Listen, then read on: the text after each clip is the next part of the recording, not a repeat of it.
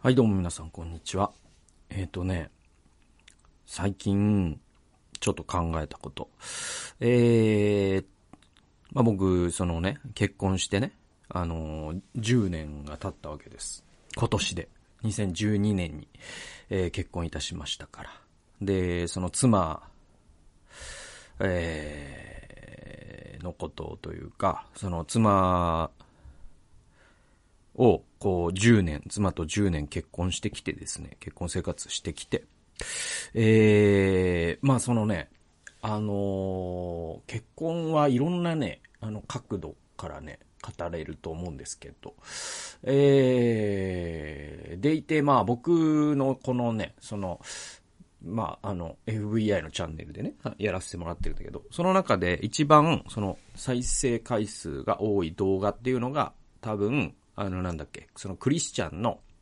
えー、恋愛に関する25のことっていう、その結構昔の動画が、未だになんか再生され続けていて、あのーなんかね、それを教材にね、なんかね、セミナーみたいなのがなんか東北で行われたらしいよみたいなの、後ですげえ間接的に聞いたりとかして、あ、なんかそういう、すげえな、みたいな。で、まあまあ、そ、そういう、その恋愛、その妻とのその結婚、えーに関する、うことを、まあ、教会で喋らせてもらったりしたこともあったりとか、ああ、しますわ。で、えっと、そのね、その妻と結婚生活を10年してきて、なんか結婚って、あのね、これは本当にね、あの、正解を、その、定式化することはできないんで、あの、優れて具体的な問題なので、結婚というのは。えー、だから、あの、こうだよみたいなことは、あの、もちろんものすごい、えっ、と、抽象度の高い原則レベルのことでは、あの、言えることはたくさんありますよ。えー、愛そうとか。もう、もう、そという、そそのレベルだともうそうだし、使えようとか、コミュニケーション取ろうとか。あ、そうなんだけど、あのーさ、例えばさ、えっと、その、結婚相手と似てた方がいいのか、反対な方がいいのか論とかってわかります？で、これは、本当に、あの、どっちもあると思うんですよ。似てるからうまくいく夫婦もあれば、似てるからこそダメな夫婦、ダメっていうか、あの、ね、ギクシャクする夫婦もある。で、反対だからうまくいってる夫婦もあれば、反対だからあぶつかる夫婦もあるんで。だから、すごく、その、本当に優れて具体的な問題なので、あのー本当に定式ができないんですよ。で、僕は、えっと、妻と、その、ここだけはもう絶対似てなきゃダメだっていう、うもう結婚前に譲れない一線があったんです。えっと、それは、その妻と出会う前から。で、それは、うんと、神に対する献身なんですよ。もう神様が言われたら、あの、引っ越しだってするし、転職だってするしっていう人じゃないと僕はちょっとダメだなと。僕の生き方を考えると。で、もう一個はお金の使い方ね。うんと、11献金は最低でもするし、えーもっと与えるっていうことに喜び、自分たちのためにお金を使うよりも、他者のためにお金を使う方が喜びだよねっていうところで同意してくれる人じゃないと、えー結構ね、お金の使い方ってね、結構本当に本質的なことだから、あの、そこが違うっていうのは、ほぼ生き方が違うっていうのと同じだと思っていいんで、結婚前の人、これ知っとくと結構いいですよ。で、まあ僕はこの二つかな。すごく大きなところでは。で、えっと、それ以外はまあまあもう、あの、お任せしますみたいな。ああ、ね、神様に。で、そんな感じだったですね。で、もちろん、もっといろんな細かいなんか、ことも祈ったりはしましたよ。で、まあその辺はこう25のことっていう動画で見てもらったらいいとは思うんですけど、あの、えっと、じゃあ、け、結論で言うと何かっていうと、割と似てるポイントの方が多かったかなっていう振り返るとね、その妻と僕とっていうのは。で、それはなんていうのかな、その性格的なことというか、えー、そうですね。あの、ざっくり性格を、なんかこう血液型診断的にさ、4つぐらいに分けたときに、案外近いところにいるんだと思うんですよ、僕と妻っていうのは。えー、も、で、でいながら、あ、もう全然違うなっていうところも、もちろんあるわけじゃないですか、人間ですから。で、えっ、とね、それっていくつかあって、えー、っと、それを最近考えてたんですよね。で、それが、えー、っとね、なんかね、4つ思いついたんですよ。で、1つ目が、え、っとね、1つ目がね、あのさ、えっと、なんていうのかな？えっとね、本、本、まあ、本を読むみたいなことで言うと、妻は、えっと、本読む人なんですよ。で、これはね、本当に良かった。要はその、いい本を一緒に、これ良かったよとかって言って、えー、僕が勧めて妻が読んで、ああ、良かったっていう話し合うこともできるし、えー、妻から、え、これ良かったよっていう本が本当に面白くて、僕ね、これビブリオバトルで紹介したこともあったりとか、まあそういうのはすごく、いいですね。で、ただまあ、あの、多読家みたいなことではないですね、妻はね。だけどね、そのね、僕とのね、妻のその読書みたいなことでいう一番の違いは、妻は、めっちゃ漫画読むんですよ。漫画読むっていうか、漫画読めるんですよ。えー、っと、漫画をもう、もう無限に読めるって言ってて で、で、ただ、ずっと無限に読んでるわけじゃないんですよ。でもなんか、こう、ハマるなんかこの漫画にもハマったみたいなんで、なんか年に、えっと、何回か、えー、そういう漫画のブームが来ると、2、3週間ずっと読み続けてるみたいな。で、でもその何回かっていうのもまあ2、3回とかだと思うんですけど、だからまあ、ほとんどの時間は漫画は読んでないんだけども、読み始めるとすげえ読むっていうのがあって、で、それはそのなんか、スマホの漫画であることもあるし、単行本の漫画であることもあるんだけど、借りたりとか、ああ、なんかして、よ、めっちゃ読んでますね。で、漫画好きだと。で、えっと、あとそのテレビドラマも結構見るんですよね。なんかその、まあすごい有名なところで言うと、ああいう、その、えー、逃げ恥とかさ、逃げるが恥だが役に立つとかもすごい見てたし、カルテットとか。まあなんかアマプラとかで見てるけど、なんか僕ね、僕はすごくその辺、その漫画とドラマって僕の中では非常にハードルが高くて、あの、本は全く努力せずに息を吸うように読めるんですけど、漫画って頑張んないと読めないんですよね、僕ね。これ言うとなんかすごい、お前嫌味かって言われるかもしれないですけど、いや、本当にそうなんですよ。僕の、なんか、で、じゃあ、子供の頃思い出すともう漫画が読みたくてしょうがなかったんですけど、なんかどっかで変換スイッチが入っちゃって、あの、漫画脳みたいな筋肉がすごく衰えたんでしょうね。だから、あの、読むぞって思って読む感じなんですよ。その漫画って。で、えっ、ー、とね、本当についていくのが大変で、うん、特に、あのー、ガチャガチャしたうるさい漫画がもう全然ダメで。だから、ワンピース僕、ほんと読めないんですよね。ワンピースだって俺、ウソップ海賊団が解散したところで挫折しましたから、あ、もうこれダメだなと思って で、多分ワンピースファン多いからさ、あんま敵に回したくないから、あの、フォローしとくといい漫画だと思うんですよ。なんだけど、僕あの、なんか、お、お、たくさんの人がわーわー話してる感じがもう、疲れちゃうんですよ。その HSP だから、なんか人混みの中にいる感じになっちゃって、あ、もういいっすってなっちゃって。だから、あの、バガボンドも最高なんですよ、僕にとっては。もうだって、ほぼ一人しか出てこないからね。もう、あの、最近に至ってはもう、人間はほとんど出てこなくて、稲とか出てきてるからね。でも、セリフとかも全然、もうあれ、最高っすね。最高っすね。だから、バガボンド最高です。だか妻はもうどんな漫画であれ、もう本当に、なんていうのかな。もう、カレーは飲み物ですみたいな感じで、漫画は あの、別腹みたいな感じでもうガンガン読めるんですよね。えー、しかも早いし。あすげえその漫画リテラシーの高さっていうのは、妻と僕のすごい大きな違いだなと思います。はい。えー、次がですね、あの、あれですね。やっぱ妻は、あのね、よく笑う人なんですよね。で、これがね、やっぱり僕との、やっぱ一番のち、一番というか、その、性格のところですごく違うところで、えー、っと、妻は HSP っていう傾向は多分ないと思います。で、えー、だけど、すごく繊細な人の気持ちもわかるっていういいバランスなんですよね。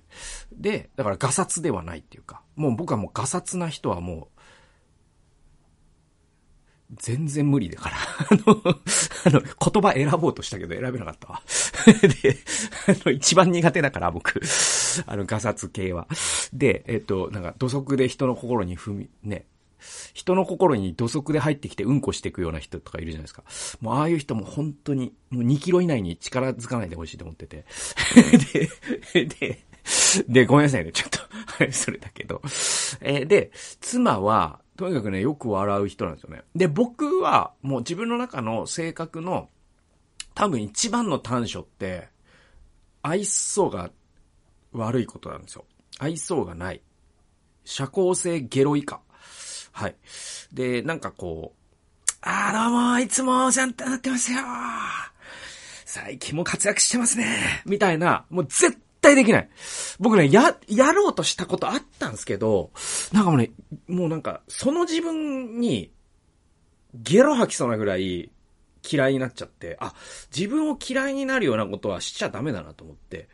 やめたんですよね。で、特にまあ、病気を経て、あ、やめた方がいいなと思ったんですよ。命の危険を感じたから。だから、もう人に愛想が悪い人だと思われる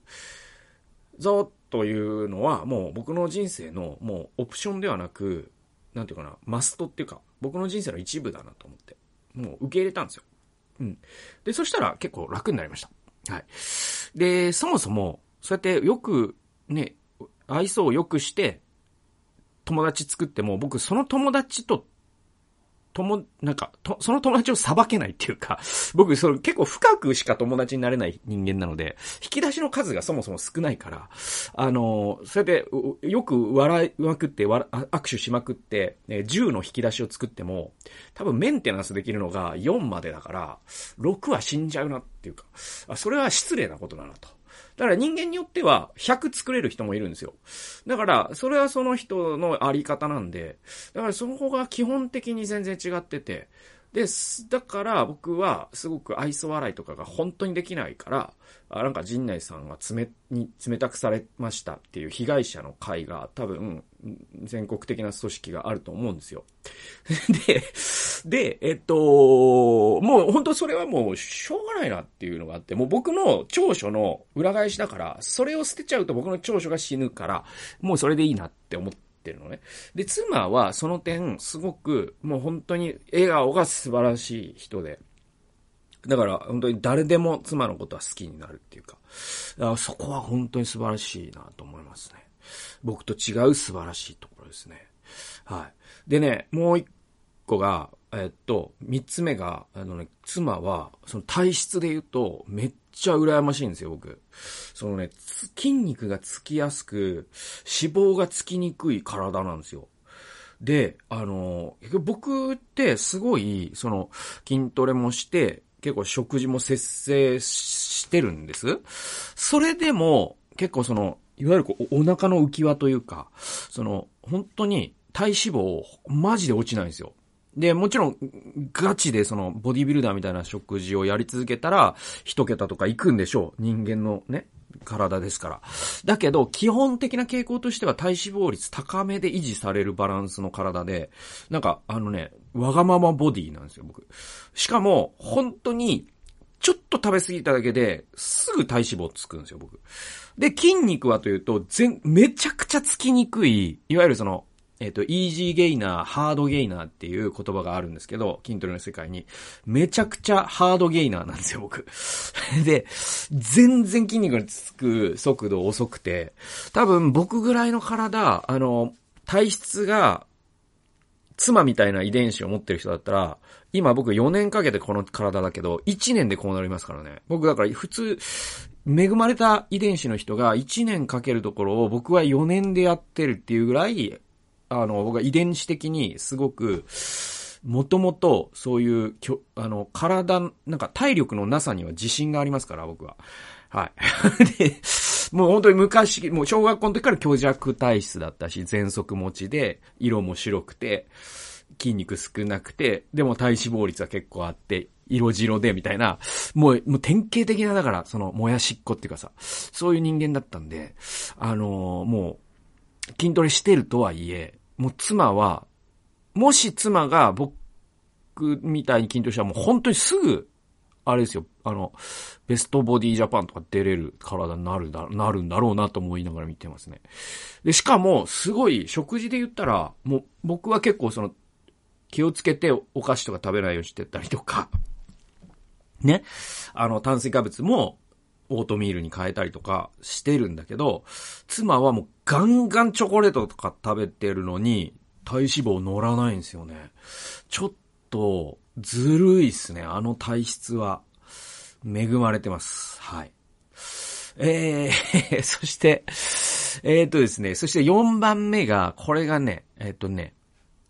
あのね、家族をね、大切にするところですね。妻が。で、僕が家族を大切にしてないっていうと、ちょっと語弊があるんだけど、もちろん大切なんですよ、家族は。だけど、その、なんていうのかな、あのもう多分家族、家族のね、文化が違うんですよね。本当に、あのー、まあ、あの結婚っていうのは基本的に、実は、日本人同士であれ、その本質は国際結婚ですから、要は、ある一つの文化を持った家族の人間と、別な文化を持った家族の人間が結婚するっていうのが結婚だから、えー、ある家族の常識は他の家族では非常識だから、だからこれがまあ、その、山崎正義のセロリっていう話ですよ。ね？はい。まあ、スマップのセロリでもあるんだけど。で、えっと、そこで言うと、その僕の、その、家族って、すごく、えっ、ー、とね、めちゃくちゃ個人主義だったんですよね。で、それは多分、もう、あの、大人になって他の家族ってこうなんだっていう知ってから初めて気づくものなんだけど、それ、なそれしか知らないから、子供の頃って。だけど、考えてみると、例えば僕の父は、えっと、そもそも結婚する前に、えっと、確か本籍、豊橋のね、その両親の席を抜いてんすよ。で、それは別に喧嘩したとか、駆け落ちしたとかじゃなくて、あの、墓を面倒を見るのがめんどくさいし、そういう、えっ、ー、と、封建的な制度というものが、えー、なんか合理的じゃないから、えー、僕は個人として生きていきますみたいな。普通じゃないでしょ？で、えー、で、えっ、ー、と、うちの母も結構そういう、その、いわゆる、えー、日本的な家父長制のしがらみから完全外れた生い立ちをしている人で、で、母の場合はちょっともうちょっと複雑な、なかなかのおばあちゃんで、まあこの話はいつかまあ母が死んだら、あの、できる話かなって感じなんだけど、まだ生きてるからできない話かなっていう。えー、ちょっとね、すごいおばあちゃんだったんですよね。で、とにかく、とにかくね、その、うちの、その、だから陣内家というのは、非常に個人的で、あの俺たちも個人主義で生きてきたから、子供たちにもお前らは勝手に生きていけっていう感じ。だから、なんかその、家族で、なんか、ね、時々集まおうよ、みたいな話って全然ないのね。全然ないんですよ。もうそんなことが世の中にあるということすら頭に浮かばなかったっていう、ちょっとやばいのよ。多分、うちの家族って。特殊なのよ。ほんで、えっと、妻の家族っていうのは、ものすごく、その、えっと、家族の結びつきを大事にする。まさになんかこう、アメリカのさ、そのノーマン・ロックウェル調のいい家族って感じってわかります？そうそうそうそう。だから、本当温かい、えー、と、ね、週末にはバーベキューをするし、クリスマスとなればみんなでね、えー、楽しいことをするし、誕生会もするし、だからそういう、そういう、そのアメリカのファミリードラマ的な家族で、本当に、で、そのな、中心には神様がいてっていう、なんかその文化に僕は結婚してからその一員に入れてもらったって感じなんですよね。で、もうこれが本当に僕にとってはすごく幸せなことで、あの、ああ、なんかいいなこれはいいものだぞと。で、そして子供に、僕はこっちを、まあ、それ子供の生き方は 僕が決めるものではないけど、こういうものを味わわせてあげ、あげたいなと思いますね。で、まあ一方でじゃあ、うちの家族クソだったかというと、全然そんなこともなくて、そういう個人主義の過程だったからこそ、まあこうして僕は自分の頭で考えるみたいなことを大事にできてるんだろうなとも思うし、うだからまあ、あの、ね、すべての家族には、その、固有の良さがありますから、その良さが多分、僕の家族と妻の家族では違ったんだな、みたいな。そんな4つですね、が、なんか10年間で妻と僕違うところっていうのをちょっと考えたたんだよね。はい。ということで、えー、正しい動機と間違った方法というタイトルで、えー、今日は聖書研究第一歴代史13章8節をお送りいたします。えー、ダビデと全イスラエルは歌、盾事、こと、タンバリン、シンバル、ラッパを持って神の前で力の限り喜びを踊ったっていう。えこれね、あのー、13章は、あの、神の箱、ね、契約の箱を、その、エルサルムに戻すっていうくだりってあるじゃないですか。あれはだから、サムエル記でいいのかなで、それの並行記事で。で、えっと、結局、そのダビデはそれをするんだって言って、で、挫折したんですよ。で、なんで挫折したかっていうと、あの、ウザっていう人が、あの、なんていうのかな、契約の箱が倒れそうになった時に手を出しちゃったんですよ。で、その時にウザが死んだんですよ。で、なんで死んだかっていうと、その立法の規定に、その、契約の箱っていうのは神聖なものだから、レビ人しか運んじゃいけないよっていうのがあるんだけど、そのウザっていう人はレビ人じゃなかったから、えー、死んだんですよ。はい。それで、あ、やばいってことになって、ダビデは、その後、エベデメレクだったかなっていう人の家に、えー、箱を一回置かしてもらって、その後で、ちゃんと立法の規定をしっかり読んで、もう一度チャレンジし、再チャレンジしてね。で、箱がまた来たっていう、そういう顛末になってるんだけど、あの、これ面白いなと思うのは、あの、一節から四節を読むと、あのー、すごいダビデのね、意図。ダビデの動機がえっ、と、正しかったってことがわかるんですよね。えー、っとね、第一歴代史13章ね。うん、そう。あの、ダビデは千人隊と百人隊の長たち、及びすべての隊長と協議し、イスラエルの全回収に行った。もしあなた方が良しとし、私たちの神、主から出たことなら、イスラエル全土に残っている私たちの同胞に一斉に死者を送ろう。彼らのうちには放牧地のある町々の祭司やレビ人もいる。彼らは私たちのもとに集めよう。私たちの神の箱を私たちのもとに持ち帰ろう。私たちはサウルの時代にはこれを顧みなかったから。すると全回収はそうしようと言った。このことが全ての民の前には良いことに思えたからである。つまり、ダビデの意図、動機は正しかったっていうのが、1から4節で強調されてるんですね。